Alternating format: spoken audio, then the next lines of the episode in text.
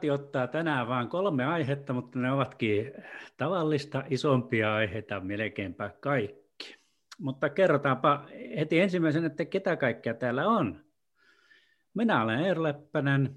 Ketäs muita? Mari Moulkoselkä, Lapin kansan toimittaja. Minä olen Jaakko Laitinen, apurahataiteilija, lauluntekijä, laulaja. Jep, eli Mari alkaa olla vakioväkeä. Viime kerralla et ollut. Harmittiko? No totta kai, mutta en minä nyt vapaa-aikaani silti tähän hommaan käytä. Että ihan työaikana haluan kuitenkin podcastissa mukana olla, vaikka tämä onkin todella hauskaa. Viikko Raati.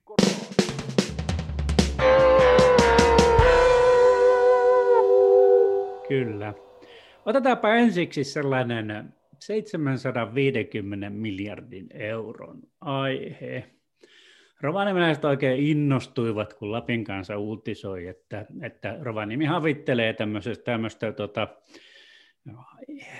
EUn elvytysrahaston rahasto pistää liikkeelle 750 miljardia EU-maille ja, ja, ja sitä sitten pitää erilaisilla innovaatioilla yrittää saada niin kuin omiin kätösiin tätä rahaa ja, ja Rovaniemellä nyt sitten innostuttiin ja, ja tuli hyvin paljon tällaisia sanoisinko Dubai-maisia ratkaisuja siihen. Itse asiassa Suomen eduskunta ei ole koko rahaa vielä käsitellytkään, mutta tuota, hallitus on tämän jo hyväksynyt. Ja nyt sitten etsitään tällaisia innovatiivisia ratkaisuja, jolla voisi hirvittävän paljon rahaa käyttää. Ja Tätä rahaa ei saa käyttää semmoisia perusjuttuihin, niin kuin teihin tai rautateihin tai, tai tuota, edes pyöräteihin, vaan siinä pitää olla jotain, jotain niin kuin isoa ja, ja, ja siinä pitää olla myös tämmöinen ilmastosuojelullinen näkökulma. Avaan keskustelun, mitäs Rovaniemelle pitäisi saada? Pitääkö meidän kattaa tuo Ounas, Ounasvaara, että me saadaan kyllin iso hanke? No, no tuota, kun näin Lapin kansan kannessa sen katetun rinteen, niin heti tuli vaan mieleen se, että eihän tuo niinku ole edes tästä maailmasta. että miksi, miksi joku vaara, johon totta kai siihen on tehty laskettelurinteitä, että eihän se missään luonnontilassa ole niin täysin kaikkialta, niin miksi sinne pitäisi vielä jotenkin niin ihmisen muokkaamaa laskettelurinnettä tehdä. Että minä en oikein tiedä, millä tavalla se olisi ilmastoystävällinen ratkaisu, että me jo katettaisiin tuota Ounasvaaraa, että sinänsä ihan mielenkiintoinen ehdotus tästä näkökulmasta. Mm. Erikoista on se, että nimenomaan sellaisiin perusasioihin joilla, ja pieniin asioihin, millä nyt ilmastonmuutoksen vastaista taistelua voisi käydä, niin kuin vaikka pyörätiet ja raideliikenteen edistäminen, niin näitä ei oteta siinä sitten huomioon, koska itse ainakin tälleen polkupyöräilijänä Rovaniemellä voin todeta, että ei, ei ole mukavaa aina kulkea pyörällä tässä kaupungissa. Olisi että se olisi mun... miljardin paanalla pyöräillä. Olisi. O- olisi. Mitäs Jaakko, sä haluaisit laskettelemaan kupu? No en. Ja jos siinä oli se ilmastollisuus yksi tärkeä pointti, niin ei kyllä kuulosta siltä, että jos me aletaan niin talviolosuhteita sähköllä pitämään yllä kesällä, että ei sen ole päätä eikä häntä. Mutta ymmärrän kyllä sen, kyllä ihmisillä on tarpeensa jättää niin kuin kädenjälkeensä joka paikka, niin jos sen tuo melkomoinen pyramidi sitten näille hankkeen puuhameille. No, okei, okay, Jaakko, oletko, niin kuin uimahalleja vastaan, koska se, sekin on semmoinen kesään kuuluva juttu ja talvella voi mennä uimaan, niin pitäisikö nekin purkaa pois? Entäs jäähallit? Pitäisikö? No, e, no kyllä me uimahallit just ja just hyväksy, mutta kyllä minun sydän siellä itkee verta talvella polskiessa. Rahalle voisi kuvittelisesti keksisi Rovaniemellä käyttöä, ja voisiko täällä on kuitenkin kaikenlaista keskeneräistä, saisiko ne vaikka survottua kaiken maailman kaupungintalot ja muut hommat sinne niin kuin hakemukseen. Niin se hyvä hakemus on, että sinne vähän laitetaan kaikenlaista yhden iso hakemuksen sisälle. Jos ei vaikka pyörätiehen sinänsä saakkaan, niin saisiko kehitettyä joku eeppisen projekti, missä ne pyörätit olisivat vähän niin kuin mukana siellä sivussa. Me mietin tätä samaa ja tein tuossa sen pienen listan asioista, joihin itse puuttuisin tällä rahalla, koska siihen, siinä jutussa oli pointtina myös se, että nyt myös me kansalaiset saadaan ideoida luovasti. Ja Rovaniemelle palkattu konsultti sitten näitä ideoita ilmeisesti käy jossain vaiheessa vähän läpi. Mutta mun lista on sellainen, että Rovaniemen kaupunkikuva pitäisi jollain tavalla muuttaa ihan täysin. Rovaniemi on kääntänyt käytännössä selkänsä, katsoo Valdemarin rannasta kaupunkiin, niin kaikki rakennukset on jokea, tai ne on kääntänyt selkänsä joelle niin kaikki rakennukset jollain tavalla yritettäisiin saada sinne jokeen päin. Että olisi kahviloita rannalla, elämää rannalla, puistoihin panostettaisiin, tehtäisiin sellaista niin mahtavaa kaupunki niin näkymää sille koko paikalle. Sen lisäksi, ja me uskon, että se, että niin joesta tulisi saavutettava ja siitä tulisi sellainen mukava paikka hengailla, niin sitä arvostettaisiin myös paljon paljon enemmän ja, ja sen lisäksi totta kai uimahalli, mistä on puhuttu ties kuinka pitkään. Kaikki nämä Ruokasen kadun sillat ynnä muut ja muut, jotka edistäisivät tällaista pyöräilykulttuuria, niin kyllä, sinne vaan. Julkinen liikenne, busseja ei kuule paljon yhtään Rovaniemellä, niin ne semmoiseen hyvään hintaan kansalaisille käytettäväksi, että olisi joku mahtava hintainen kuukausilippu, joka me kaikki voitaisiin vaan maksaa, ja sitten me voitaisiin vaan kulkea täällä busseilla ympäriinsä. Me päästä sinne Oukullekin tosi nopeasti sillä bussilla. En, en sano ei kondolihissille, joka menee keskustasta Oukulle, miksei, ihan joo, mutta samaan aikaan pitää kuitenkin muistaa se, että Ounasvaaraa myös säästetään. Mutta joo, tällä, tällä kaikella, kun ne laittaisi niin yhteen, niin ei tarvitsisi mitään katettuja laskettelurinteitä. Ne löytyy kyllä sieltä. Ne laskettelurinteethän on siellä kuitenkin monta kuukautta vuodessa. No niin, se tuli oikein kunnollis va- vaaliehdokas puhe, mutta et ole aina olla kuitenkaan ehdokkaan. En missään nimessä. Voi äänestää Maria kyllä. Ja tuo on minuakin ihmetettänyt tuo joki, että se on Rovaniemellä niin nukkumaan lähiönä se kaupungin puoleinen joenranta jossakin muualla maailmassa siinä olisi varmaan kaiken maailman toiminta ja vipinä. Ja sitten onhan tuolla niin rakentamattomia kohteja se vanha meijeri ja sairaalaniemi, että toivottavasti nyt niihin ei ainakaan tulisi mitään uutta nukkumalähiötä tai jotakin kaupunkilaisilta suljettua, ainoastaan turisteille varattua hommaa, että jotakin, mikä nyt me kävin viikonloppuna tuolla sairaalaniemessä, niin siellä oli paljon hiihtäjää ja pilkkiä ja tulistelijaa laavulla, niin tuo on kuitenkin kaupunkilaisten käytössä, niin vielä parantaa noita ominaisuuksia, että siellä olisi pilkkeiden hiihtäjiä ja tulistelijoiden hyvä olla ja kaikkea tuon tyyppistä ulkoilutoimintaa, joka on hyväksi ihmisen terveydellekin ja sitten kaupunki säästäisi myös noissa terveyskuluissa. Nimenomaan se, se on se mun pointti tässä, että käännetään kokonaan kaupunki sitä jokea päin, että ihmiset oikeasti kulkisivat siellä joella enemmän. Ja me en tiedä, tai mulla ei ainakaan tule yhtään suomalaistakaan kaupunkia mieleen, jossa ei hyödynnettäisi jokea tai jotain vesistöä. Että kun miettii kaikkia suomalaisia kaupunkeja, niin se vesistö on tavallaan se ydinasia siinä kaupungissa. Niin minä en tiedä, mitä tässä kaupungissa on tapahtunut, mutta jollain tavalla, tai se on vaan, niin, ihmiset ei huomaa sen tärkeyttä. Niin, Rovaniemellä ottaa kaiken hieno, mikä täällä on itsestäänselvyytenä. Sitten halutaan rakentaa jotakin katettuja laskettelurinteitä. Vaikka täällä on niinku turistit jo nyt tulee ihmettelemään ja räjäyttämään tajuntansa tuon luonnon ja muun kauneuden takia, niin sitten se halutaan pilata. Joo, tämä jokiasia on tämmöinen ikuisuusasia, joka kyllä niin kuin pitäisi ilman EU-rahaakin saada, saada niin tuota ratkaistua, että, että tuota, käytettäisiin sitä paremmin, paremmin hyödyksi sekä turisteille että itsellemme. Mutta tota, mulla tuli mieleen, että semmoinen, semmoinen menneen maailman löyhkä tuli, tuli näistä kuvista, niin kuin vähän Marikin vihjasi, että tota, että kaivettiin naftaliinista vanhat ideat, niin kuin toi kattaminen ja, ja, ja kondolihissit, että mitään, mitään uutta ei oikein keksitä, mutta nyt sitten yhtäkkiä pitää pöyristyttävä määrä rahaa niin kuin saada johonkin, niin sitten otetaan jotain kattamisjuttuja. Jos, jos niin kuin joku äh, laskettelurinne katettaisiin, niin kyllähän siitä semmoinen semmoinen ää, äh, muutamassa kymmenessä vuodessa tuli semmoinen turhuuden symboli varmastikin.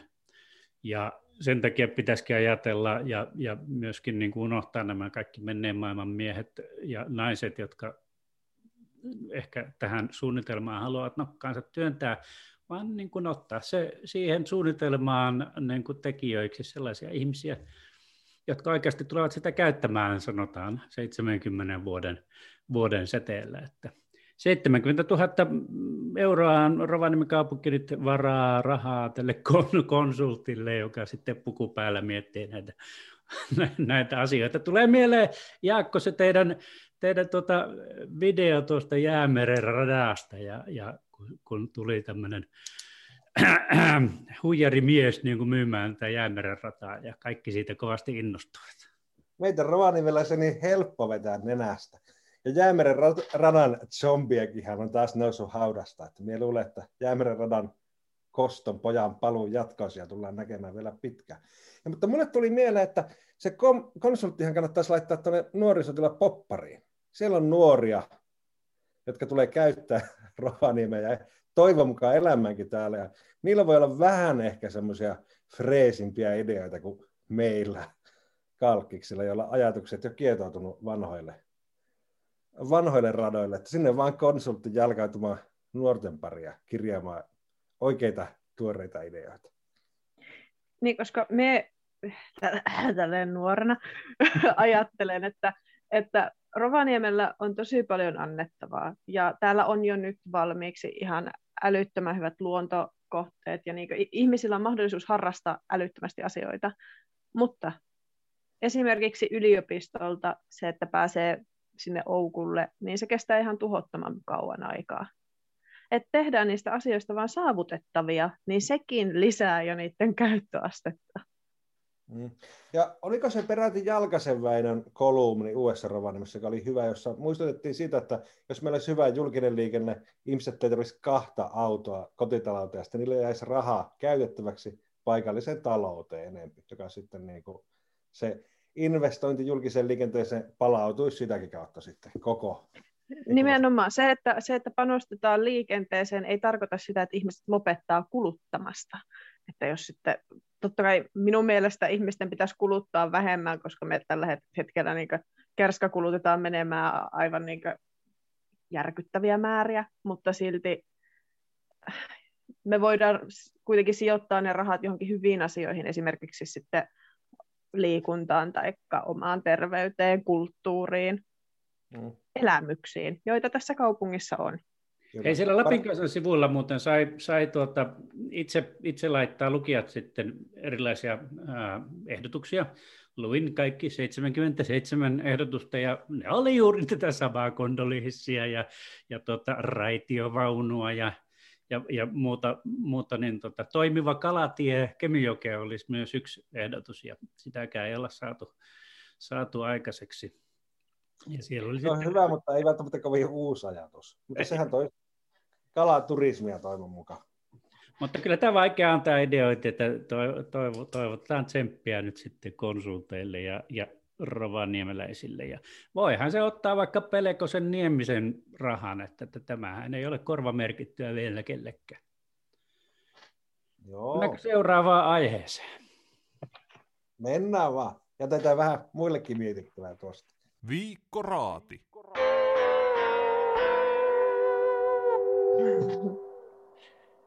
Mari, sä kävit jossain tunturikeskuksessa tarkastelemassa vähän sulkuasioita. Onko se sun aihe? Joo. Mm, tiistaina lähdettiin Jokirannan Anssin meidän valokuvaajan kanssa Ylläkselle. Oltiin kuitenkin tässä aiemmilla hiihtolomaviikoilla Lapin kanssa ollut aika paljon tuolla levillä, niin sitä ajateltiin, että me lähdetään sitten Ylläkselle. Ja me lähdettiin kesänkin järvelle. Se on siellä Äkäslompolossa parkkipaikalta retkeilyreittiä kaksi kilometriä. Niin siellä Kesänkijärven rannalla on, siellä on laavuja ja sitten siellä on kahvio. Tai tämmöinen latukahvio, aika perinteinen kesängin keidos. Ja tosiaan, vaikka tässä nyt on puhuttu pitkään, että ravintolat suljetaan ja nyt ravintolasulku tulee voimaan, niin tämä sulkeminen ja sulku on aika harhaanjohtava termi, koska kuitenkin ravintoloilla on oikeus olla auki, koska he, he voivat myydä noutoruokaa. Ja ehkä tämä sulku on eh, nimenomaan osunut sitten baareihin ja klubeihin ja sellaisiin ravintoloihin, jotka, on, jotka ei vaan pysty elämään sillä niin noutoruuan myynnillä. Mm, niin kesänkin keitalla oli tämä yrittäjä, joka sitten tarkkaili ikkunasta, kuinka hänen paikkansa ulkopuolella päivän aikana kulkee satoja ihmisiä hiihtolomaviikoilla, ja vain murtoosa, hyvin harva, käveli hänen niin kuin, latukahvilaan ostamaan lättyjä. Hän sanoi, että tavallisena vuonna niin hänellä on aina jonoa oven takana tai ovelle saakka jonoa sisällä ja että porukkaa kyllä riittää, että, että tämä vuosi on ihan niin kuin, tai siitä lähtien, kun hallitus ilmoitti, että nyt ravintolat suljetaan, että ravintolasulku tulee voimaan, niin siitä lähtien ihmiset alkoivat käyttäytyä sillä lailla, kuin jokainen paikka olisi kiinni, mikä ei pidä paikkaansa. Mm, mutta niin, ravintolat ovat nyt siis edelleenkin osa he, niistä auki, että Rovaniemellä ja kaikkialla muuallakin Lapissa niin myydään kuitenkin jonkin verran noutoruokaa ja totta kai niin toive olisi, että ihmiset, joilla on siihen mahdollisuudet, niin käyttäisivät näitä palveluita, koska tosissaan se ala on joutunut kärsimään ihan älyttömän paljon tässä korona-aikana. Että viime keväänä moni ravintola meni kiinni ja pääsi avaamaan ovensa vasta joskus kesäkuun aikana. Että se, mikä pointti näissä tunturi Lapin ja muidenkin matkailukohteiden ravintoloissa on se, että siellä on turisteja vain tässä talven aikana ja sesonkin on todella lyhyt ja sen aikana pitäisi yrittää se elanto saada kasaan, mutta että se, ei, se on hyvin laiha lohtu sitten, jos vasta kesällä pystyy avaamaan, koska eipä sinne kesänkin järvelle niin paljon porukkaa silloin enää mene. Ja oli se sinänsä kummallista katsella, että sielläkin hänelläkin oli terassi kiinni, koska tosiaan tämä ravintolasulku on myös tarkoittanut sitä, että terasseja ei voi pitää auki, niin hän ei voinut turvallisilla väleillä järjestellä terassia niin, että sinne olisi voinut joku asiakas mennä istumaan, vaan ihmiset hakivat vain evät sieltä ja kävelivät sitten sinne laavulle, missä sitten kukaan ei vartioi sitä, että pitävätkö ihmiset turvavälejä. Niin kyllä mitä tässä on tässä koko korona-aikana saanut yrittäjä matkailu- ja ravintola-alalta jututtaa, niin kyllä se on se tilanne surkea. Että tuota, niin. Kyllä. Tuossa tuli kyllä tyhjentävästi tuo asia esitetty. Ja se on, ja mitä minäkin jutellut noiden ravintola ihmisten kanssa, niin vaikka se olisi se ulosmyynti, niin siellä kuitenkin tapahtuu paljon sitä myyntiä. Hyvä tarjoilija myy jälkiruoa ja oikeat juomat siihen. Niin tuota rahaa ei nyt liiku ja tarjoilijat jää työttömäksi ja moni muu. Niin, nimenomaan se, että moni yrittäjä, ei heillä ole mielessä vain ja ainoastaan se oma nahka, vaan he haluavat olla kuitenkin hyviä esimiehiä, jotka pystyisivät omille työntekijöille maksamaan palkkaa, mutta ei se ole mahdollista, kun ei ole varaa pitää työntekijöitä tai on joutunut lomauttamaan työntekijän tai on joutunut jopa irtisanomaan jonkun työntekijän. Mutta yksi ratkaisu, mikä siellä Ylläksellä oli sitten tehty, niin Y1-rinteellä oli aseteltu piknikpöytiä hiihtokeskuksen toimesta siihen niin lähelle rinnettä rinteen al- alapuolelle.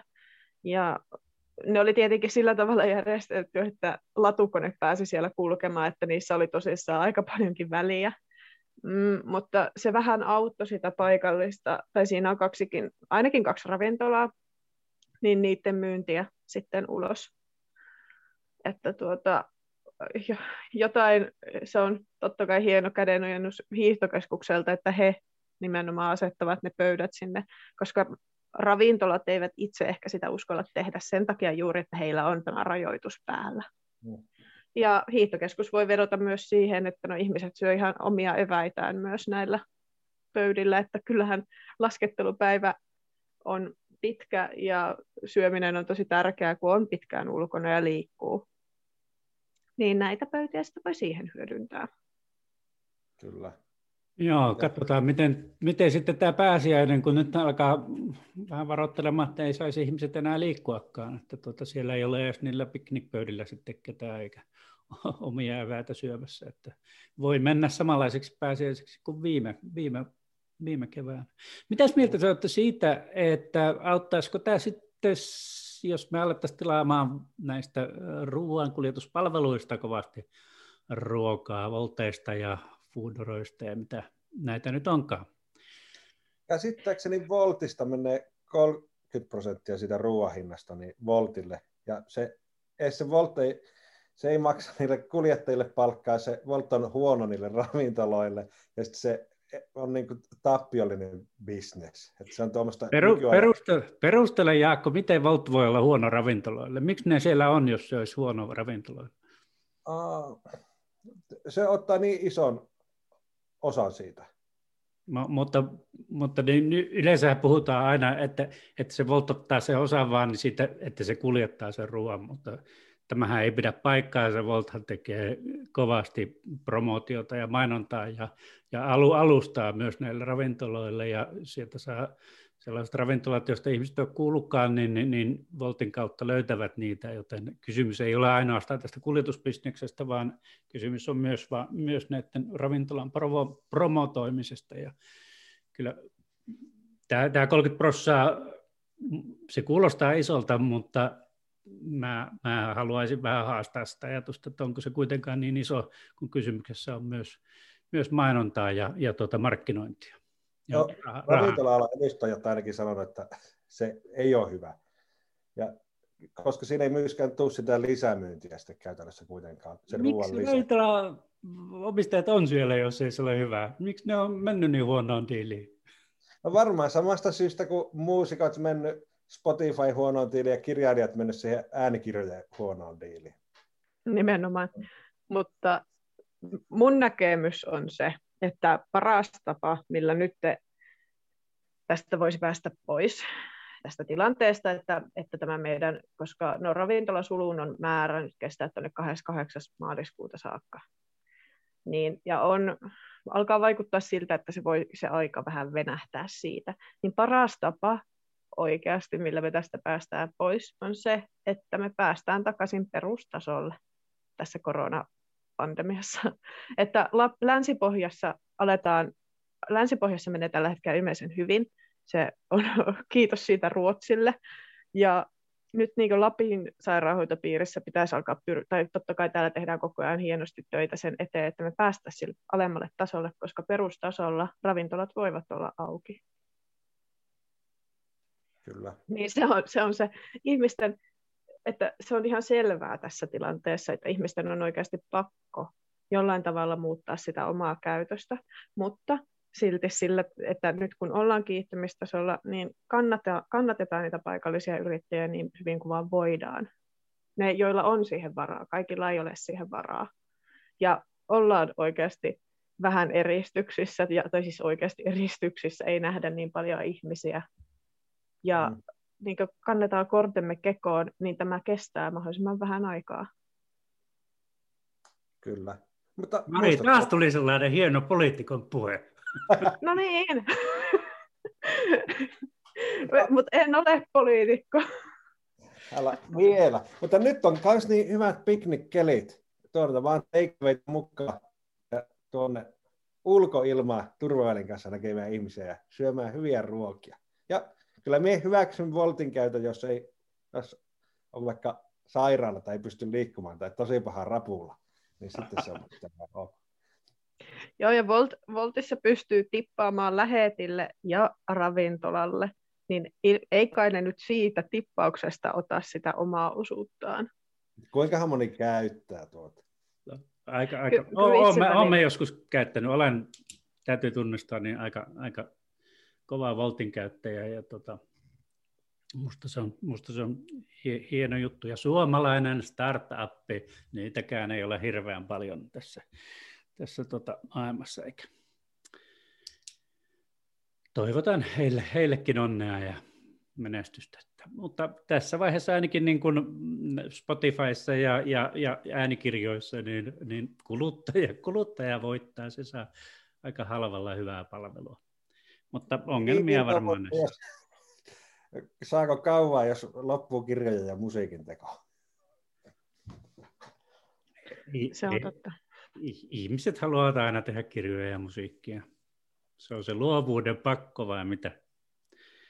Niin, mutta jos sillä ei pysty ihminen elättää itseään, niin se joutuu sitten tekemään muita hommia, eikä se kerkeä tehdä kirjoja ja musiikkia niin paljon kuin oli siihen maailman aikaan, kun ihminen pystyi sillä itsensä elättämään. Näin on.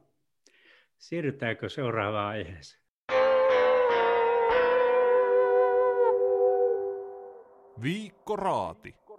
Tähän tuli hyvä aasi silta. Nimittäin huomenna on, eli huomenna perjantaina 12.3. Jos kuuntelette radiota kahden jälkeen, niin siinä on hiljainen hetki elävän musiikin puolesta. Eli se on, tulee täyteen vuosi hiljaisuutta, kun on nämä koronarajoitukset, jotka on tätä minun edustamaa alaa kurjistanut. Ja miehän oli tässä viikkoraadissakin onnistunut tämä ujuttamaan melkeinpä joka jaksoon tämä aihe. Niin ei varmaan tarvitse paljon pohjusta, mikä on tällä kertaa tehdä mielipide tähän. No ajattelin kuunnella radiota. niin, ajattelin kuunnella. Että jos jotain, niin se on konkreettinen hetki sille, että ei tässä ole niin saanut kuunnella musiikkia tai muuta livenä. Mäkin Facebookista nappasin, että ty- tykkäsin jostakin tällaisesta, kun joku minut johonkin vastaavaan kutsui, että luultavasti tälle tasolle se jää, mutta tuota, olen, olen kyllä ää, fiiliksissä mukana, ehdottomasti. Hengissä mukava. Kyllä mekin tulee somessa töräyttelemään. Olisi kiva keksiä jotakin vähän muutakin mielenosoituksellista, mutta eihän tuolla voi oikein joukko mielenosoituksistakaan järjestää. Arvostan ystäväni Aki Haurua, joka on päivistänyt tuolla, onko se sosiaali- ja terveysministeriön edustalla Helsingissä nyt pari viikkoa ja yrittänyt saada keskusteluyhteyttä asiasta vastaaviin ministereihin, mutta ainoastaan moikkauksia ja lyhyitä katsekontakteja on tähän asti tullut mutta hän on siellä sitkeästi pilkkihaalari päällä kuitenkin plakaatin kanssa ollut. Että Akille, Akille propsit. Ja tänään tuli myös tieto, että Helsingissä on, Helsingissä on peruttu tuo Sideways-festivaali, ja taisi olla Ruisrockikin ilmoitti Turussa, että he eivät meinaa järjestää, niin kyllä noita kesän tapahtumiakin alkaa nyt jo peruuntua, ja se on kyllä kova isku niin muusikoille kuin roudareille ja hotelleille ja ravintoloille ja vaikka mille. Kyllähän tuo vaikka Sodankylän filmifestivaali, niin se on aika monen piristysruiske Sodankylänkin elinkeinoelämälle. Kyllä on taas kylmää kyytiä luvassa.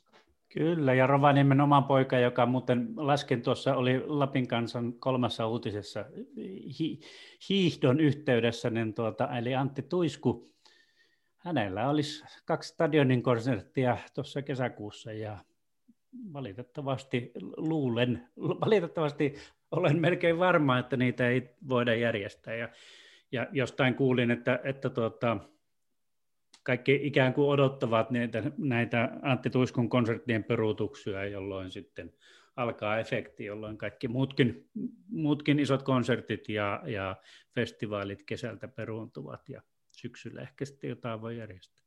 Mm. Tuo on kyllä ihmeellistä, että tuo tilanne on ollut päällä jo vuoden ja tukia ei olla onnistuttu järjestämään alalle ja eikä myöskään niin kuin, tavallaan hyväksytty mitään turvallisen tapahtumisen koodistoa, vaikka se tapahtuma-ala minun mielestä, mitä kävin syksyllä keikalla, niin se oli hyvin vastuullisesti suuri osa järjestetty ja turvavälit oli kunnossa paljon enemmän kuin monissa muissa paikoissa, kauppakeskuksissa ja muuten, mitä tulee vierailtua. Ja, ja tuota, se, se, mikä mulle ei tullut mieleen, oli, ku, kuulin, että kannattaa vaan hirveästi ostaa näitä lippuja vaikka, vaikka siihen Antti Tuiskun konserttiin tai, tai, tai Ruisrockiin tai, tai muihin tapahtumiin, koska nämä tapahtumat tarvitsee sitä kassavirtaa nyt. Ja vaikka tietäisi, että niitä järjestetään, niin sitten käyttää ne ensi vuonna, kun ne järjestää, koska tuota, sitä rahaa nyt puuttuu tapahtumajärjestäjiltä ja tämä on ainoa tapa niiden, niiden saada niin kuin jonkinlaista kassavirtaa, että ihmiset luottavat, että ne joskus järjestetään. Tämä on outoa, kun Mika Lintilä eilen A-studiossa kertoi, että se tukijärjestelmät Suomessa monet on niin kuin tappion takuuta. Ja sitten tämä meidän ala on, on, koska me pystytään laittamaan menot tulojen mukaan. Nyt kun ei ollut tuloja, kaikki on laittanut menotkin alas, niin me ei olla sitten oikeutettu menetettyjä menoja saamaan korvatuiksi. Aivan, aivan. Ei ole tuloja. Viikko Raati.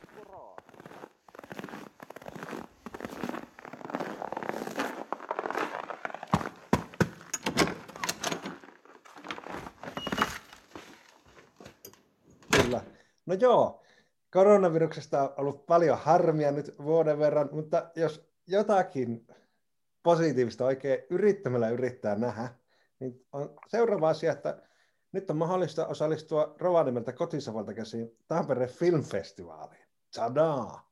Ja sitten Tampere Filmfestivaali on nyt lappilaisesta näkökulmasta oikein tosi kiinnostava, koska siellä on mahtavan rovanimeläisen kolttasaamelaisen ohjaajan Katja Kauriloffin retrospektiivi ja masterclassi. Sitten siellä on myös Submi Films näytösluvassa ja paljon muuta mielenkiintoista, mutta kuunnellaan haastatteluja, palataan sitten asiaan. Viikko Raati.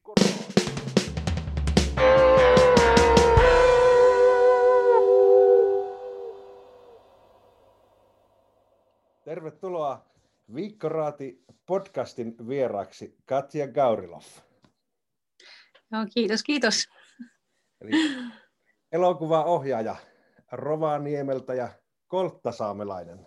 Tuttuu muun muassa elokuvista Säilyttyjä unelmia, Kuunmetsän Kaisa ja nämä olivat siis dokumentteja sekä fiktiivisestä Baby Jane-elokuvasta ainakin. Jäikö jotakin Joo tärkeää sanomatta tuossa esittelyssä? No kyllä varmaan siinä oli ne nyt viimeaikaiset isommat jutut, pitkät elokuvat kaikki. Aivan. Ja sitten kun tämä haastattelu tulee ulos, niin on meneillään nuo Tampere Filmfestivaalit.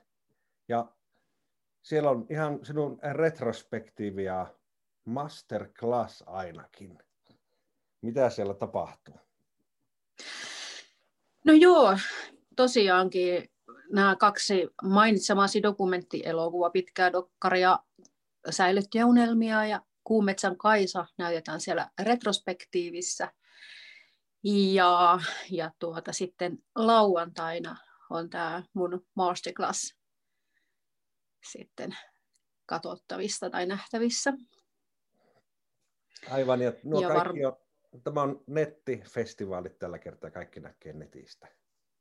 Joo, valitettavasti näin on nykyään, että tuota, netissä, netissä pääsee näkee sitten. Ja oikeastaan tosi mukavaa, että se saatavuus on sitten niin paljon laajempaa, että, että mistä tahansa voi osallistua. Ja munkin elokuvia on tässä vuosien varrella niin paljon kysytty, että nythän niitä sitten pääsee taas näkemään. Aivan. Mukavaa. Siinä on plussia ja miinuksia kyllä. Ja mikä homma tuo VOM Arts Masterclass on? Joo, no tuota, se nyt itse asiassa Womartsin toiminnasta sen kummemmin tiedä, mutta he järjestävät tämmöisiä Euroopan laajuinen järjestö, mikä sitten nostaa naistekijöitä esiin. Ja he nyt pyysi tänä vuonna minua pitämään sitten masterclassin Tampereen filmifestivaaleilla ja, ja tuota, olihan se sillä lailla vähän yllättävää, että en vielä koe, koe itse olevani tämmöisessä masterclass-asemassa, että yleensä on tottunut, että ne on sitten semmoisia vanhempia ihmisiä ja en vielä ihan itseäni lue sellaiseksi, mutta siis todella mukavaa kuitenkin päästä puhumaan omasta työstä, työstä sitten, kun kuitenkin tätä, kun laskee taaksepäin, niin tätä työuraa on tässä nyt tänä vuonna 15 vuotta takan. Että on siinä ehtinyt puuhaileen kaikenlaista. Onhan siinä pitkä pätkä. Ehkäpä sieltä huomaamattasi mestaroitunut. Mä huomaamatta niin on tapahtunut jotakin tämmöistä. Mutta toisaalta itse tunnen vielä olevani urani alussa. Nämä on vähän tämmöisiä jänniä ristiriitaisia juttuja, mutta, mutta tuota, onhan se tosi mukavaa, että pyydettiin ja, ja, ja tuota, itse muistan omia opiskeluaikoja silloin 2000-luvun alussa, että tuota, kaikki masterclassin pitäjät oli sitten niitä vanhoja miehiä, että en muista yhtään, että olisin ollut naisen pitämällä masterclass-tunnilla, että toivottavasti sitten nuoria opiskelijoita ja nuoria naisia sitten inspiroi. Kyllä, ja tuohon on hieno merkki siitä, että maailma muuttuu. Juuri näin. Että kyllä sen on huomannut tässä ihan kymmenen vuoden sisällä, että kyllä maailma onneksi muuttuu. Mm-hmm. Välillä parempaankin suuntaan, vaikka kaikkia muitakin muutoksia tässä on ilmassa.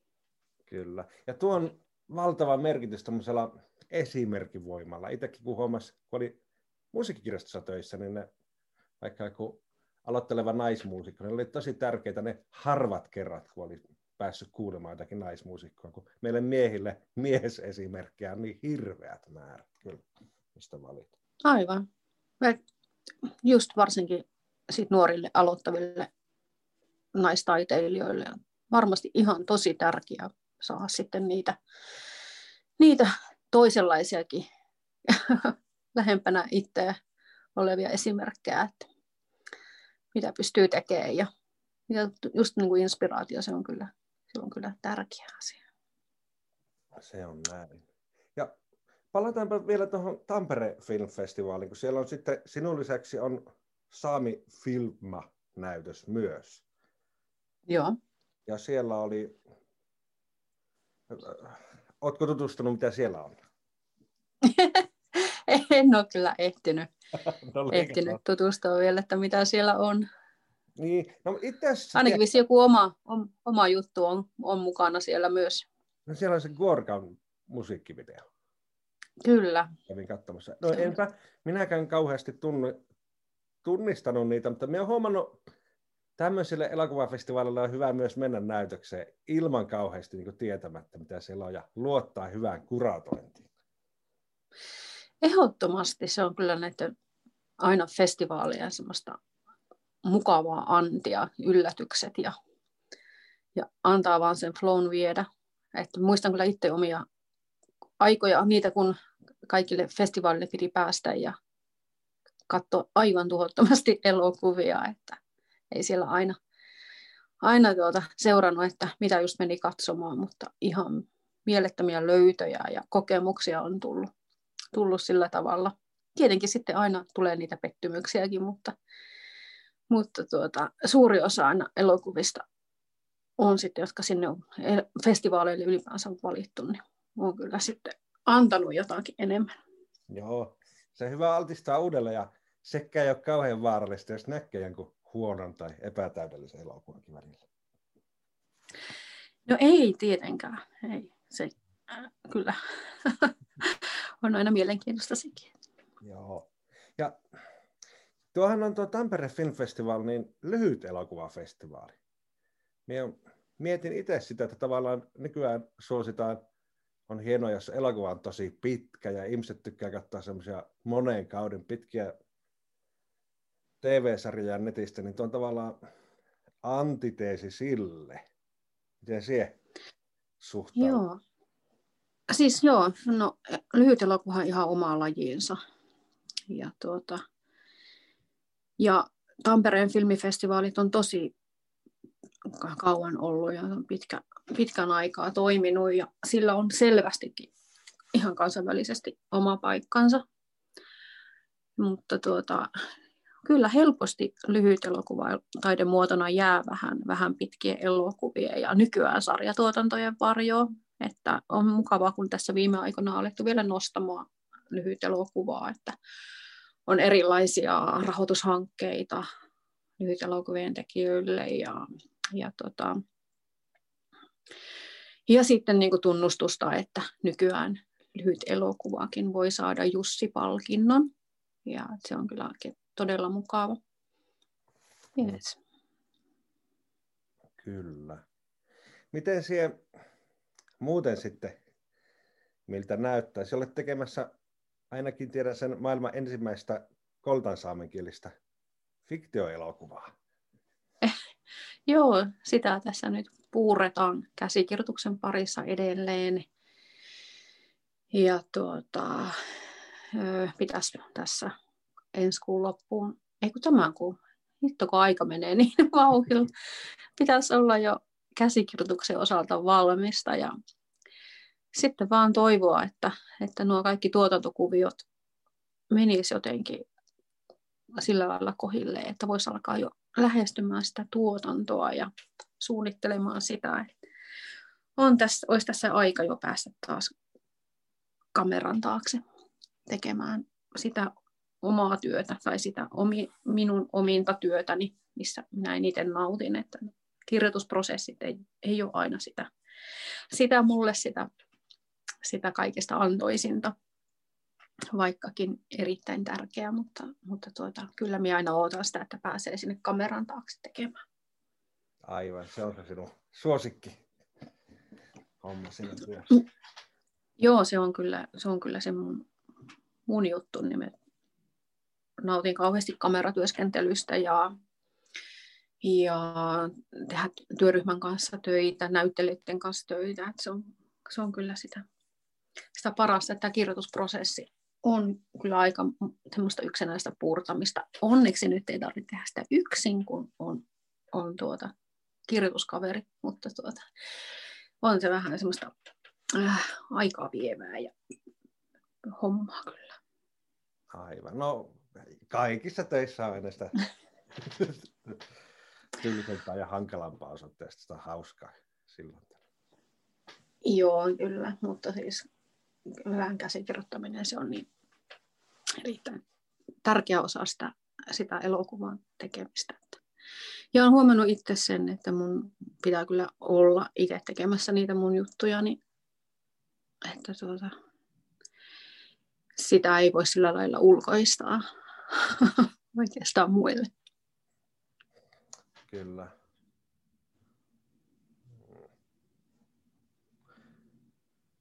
Mitenkä sitten, kun sä tehnyt sekä fiktiota että dokumenttia, onko niissä joku filosofinen ero? no, en tiedä filosofisesta erosta. tekeminen kyllä aika paljon eroaa. Tietenkin sen kerronnan ää, säännöthän pysyy tietenkin aika, aika samana, on sitten fiktio tai dokumenttielokuva, mutta se tekeminen on tosi erilaista, että ää, fiktioelokuvassa, kun siinä on niin paljon suuremmat budjetit, niin on enemmän niin sanotusti kädet sidottu. Ja koen sen, että dokumenttielokuvan tekijänä on paljon enemmän vapauksia.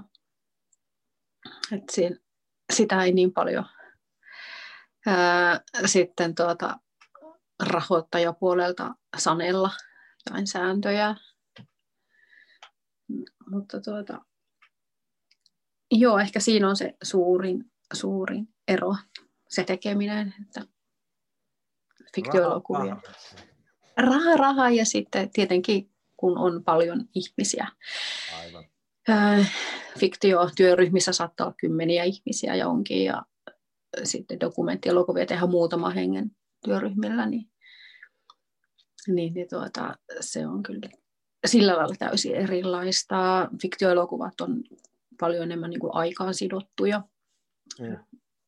Kuvaukset on juuri ne tietyt päivät ja joka taas on rahan sanelemaa juttua. Ja dokumenttielokuva on vähän sitten vähän vapaampaa siinäkin, siinäkin ajankäytöllisesti. Ne on ehkä ne suurimmat erot, mutta siis elokuvan tekemisen säännöt on molemmissa. Mm. Ja kerronta on tärkeä elementti, joka molemmissa on sama. Ja huomannut, että moni ajattelee, niin kuin, että dokumentti on niin kuin kuva todellisuudesta, vaikka on siinäkin ohjaajalla sillä tavalla valtaa, että mitä valitaan ja näytetään. Kerran. Joo, ehdottomasti, että ei dokumenttielokuvissa, ei, en usko semmoiseen objektiivisuuteen ollenkaan, että kyllä ne on niin kuin tekijän hyvin on, niin kuin näkö, näkökulma ja se, sehän on tosi tärkeä asia, että mikä se, minkä näkökulman valitset ja ylipäänsä se, että kuka pääsee tekemään elokuvia ja, ja minkälaisia tarinoita kerrotaan, niin, niin siinä se näkökulma tulee hyvin esiin sitten. Mutta joo, en usko, en usko objektiivisuuteen, että ne kuuluu sitten tuonne uutis- ja inserttipuolelle. Ja kuten alussa puhuttiin, niin hyvä, että on monipuolistunut tuo, että kuka pääsee tekemään. Juuri näin. Että, joo. Me tarvitaan paljon enemmän erilaisia ääniä tähän maailmaan ja kaikilla, kaikissa lajeissa on hyvä, että meitä on niin paljon eri lähtöjä, eri taustaisia ihmisiä. Se on tärkeää. Ja suotavaa olisi, että, että tuota, vaan lisääntyisi moniäänisyys. Kyllä. Lopetetaan näihin tärkeisiin sanoihin ja päästään sinut töihin. Kiitos Katri Joo. Kiitos sulle Jaakko. Yes. Viikko Raati.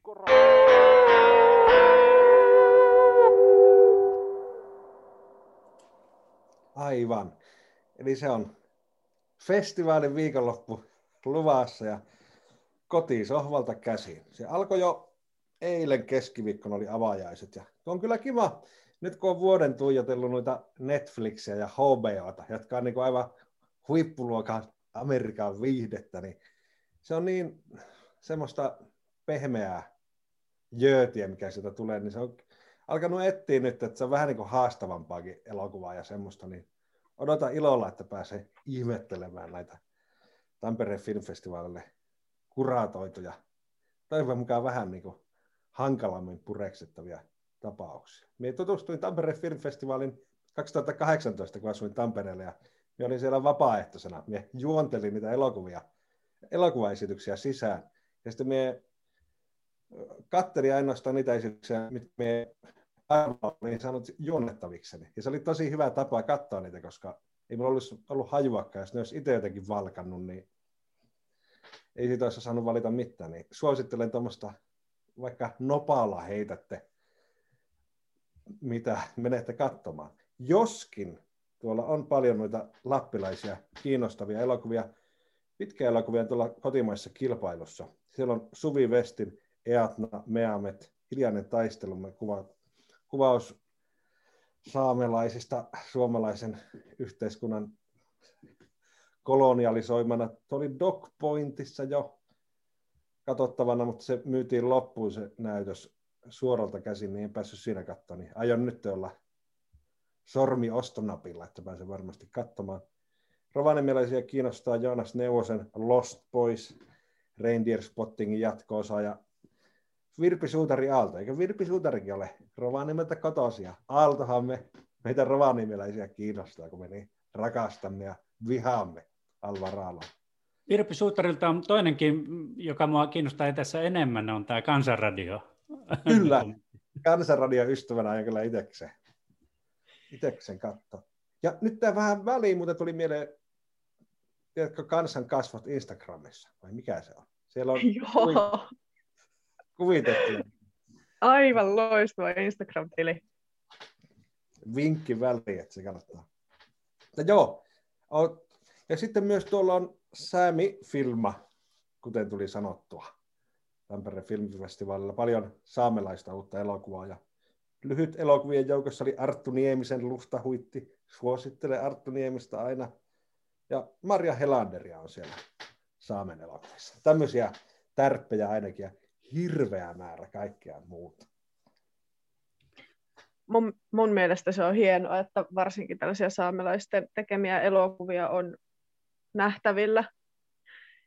En ole itsekään katsonut Hiljainen taistelumme elokuvaa, mutta aion sen kyllä katsella, että se kiinnostaa ihan todella paljon, ja koska se aihe ei vaan niinkö lakkaa olemasta ajankohtainen, varsinkin nyt kun Lapin liitto taas päätti säilyttää Jäämeren radan maakuntakaavassaan, niin siitä myös hiljainen taistelumme Instagram-tilillä oli keskustelua, että, että miksi, miksi, tämä, miksi tämä projekti edelleen siellä on, vaikka se on todettu aikoja sitten jo kannattamattomaksi, ja sillä on myös kammottava vaikutus, jos tämä toteutuu, niin sillä on kammottava vaikutus saamelaisten kulttuurin oikeuksiin ja ylläpitoon ja kehittämiseen.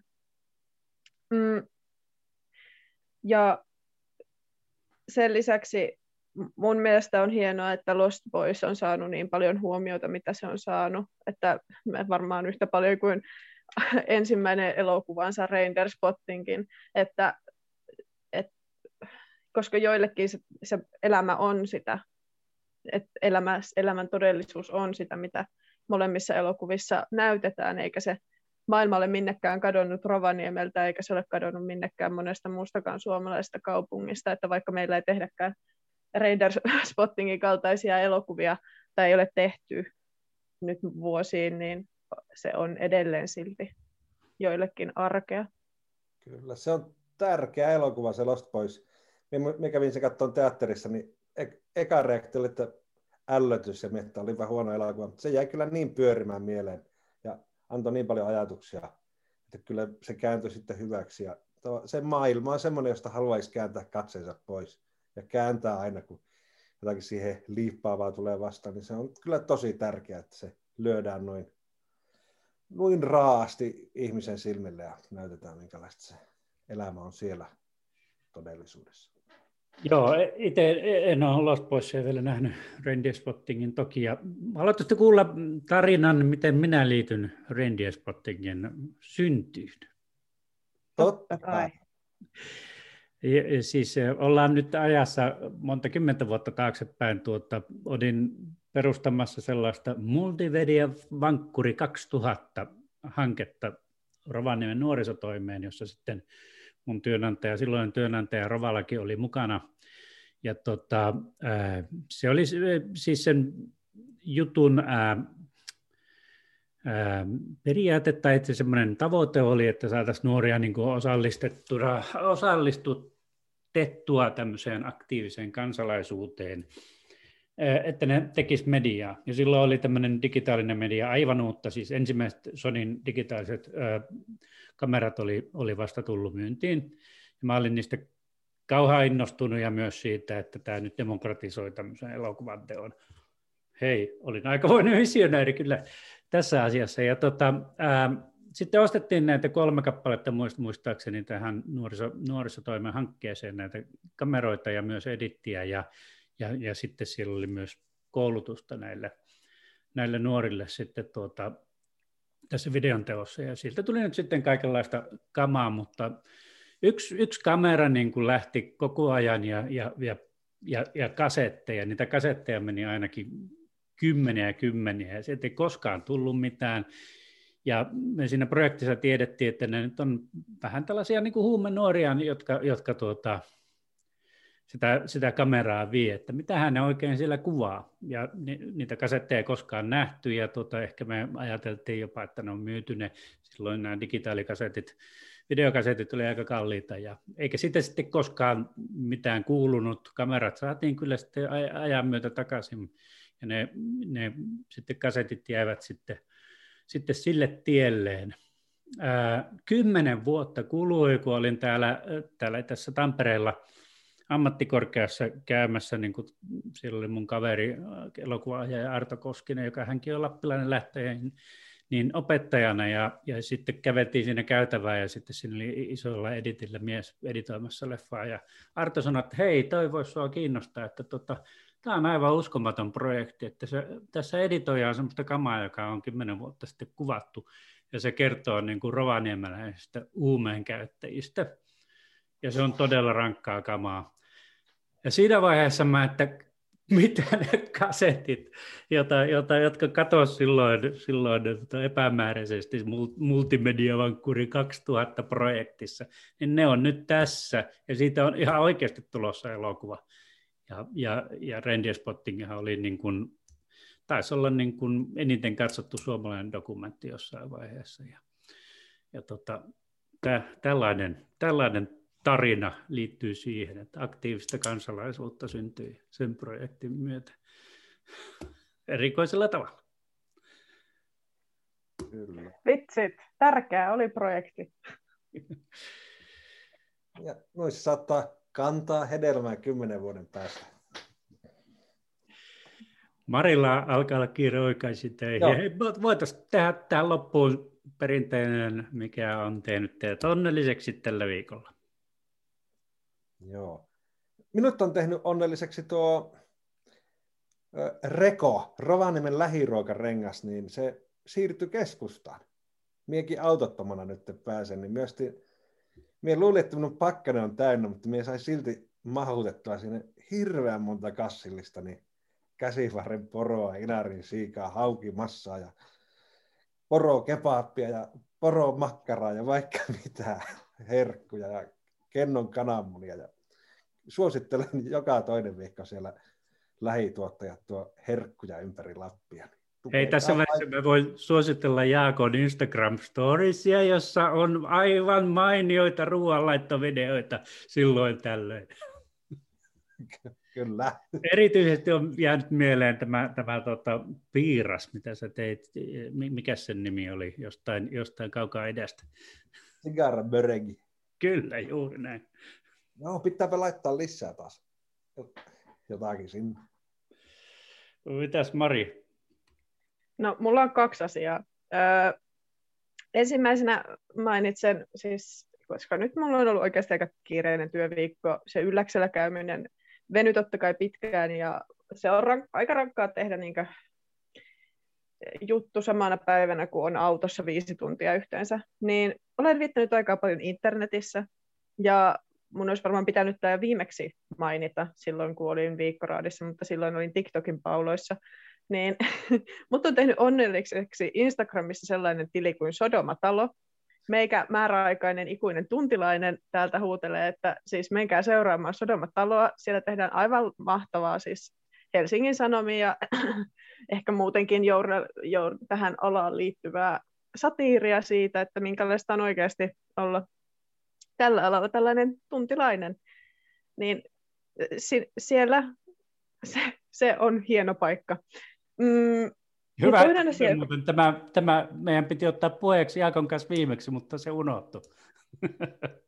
Joo, mutta Sodoma alaviivatalo, sinne kaikki. Toinen asia, joka on tehnyt mut tosi onnelliseksi, on Temptation Island Suomi, joka on kuvattu levillä. Se, tämä kausi on hyvä, tosi hyvä.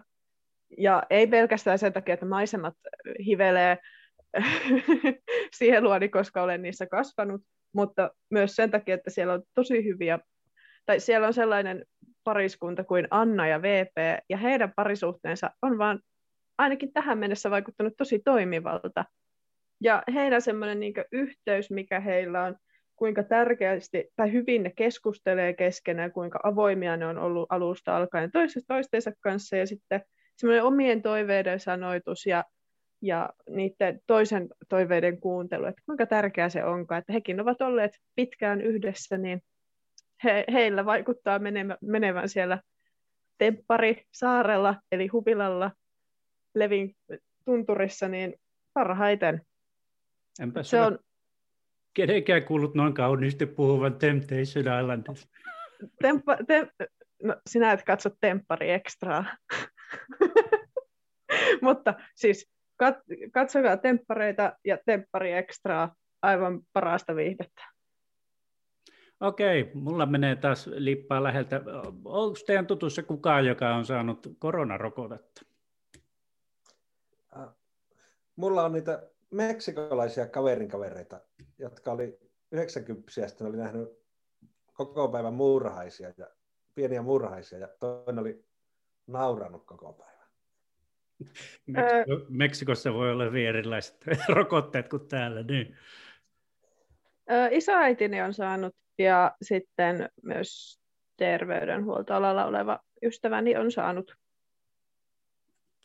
Okei, voitte lisätä sunnuntai jälkeen minut tähän tuota, rokotteiden saajien joukkoon. Tosin nyt luin, että Tanskassa on keskeytetty AstraZeneca-rokotteen antaminen, että tuota, joidenkin veritulppatapausten takia, jos se keskeytetään, niin sitten minä en saa sunnuntaina 11.30 rokotetta, mutta näillä näkymin, näillä näkymin sen saan ensi viikonloppuna. Se ilahduttaa minua suuresti.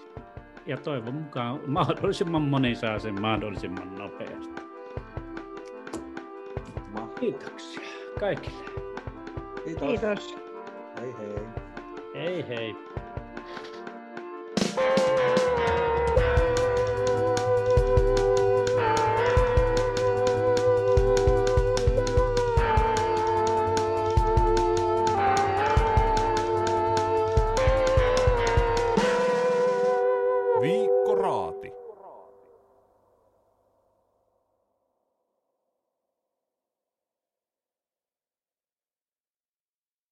Lapin kansa on osa Kaleva Mediaa. Tieto lisää ymmärrystä. Ymmärrys lisää yhteenkuuluvuutta. Ilman sitä ei ole pohjoista, ainutlaatuista identiteettiä. Kaleva Media. Ylpeä omista juuristaan. kalevamedia.fi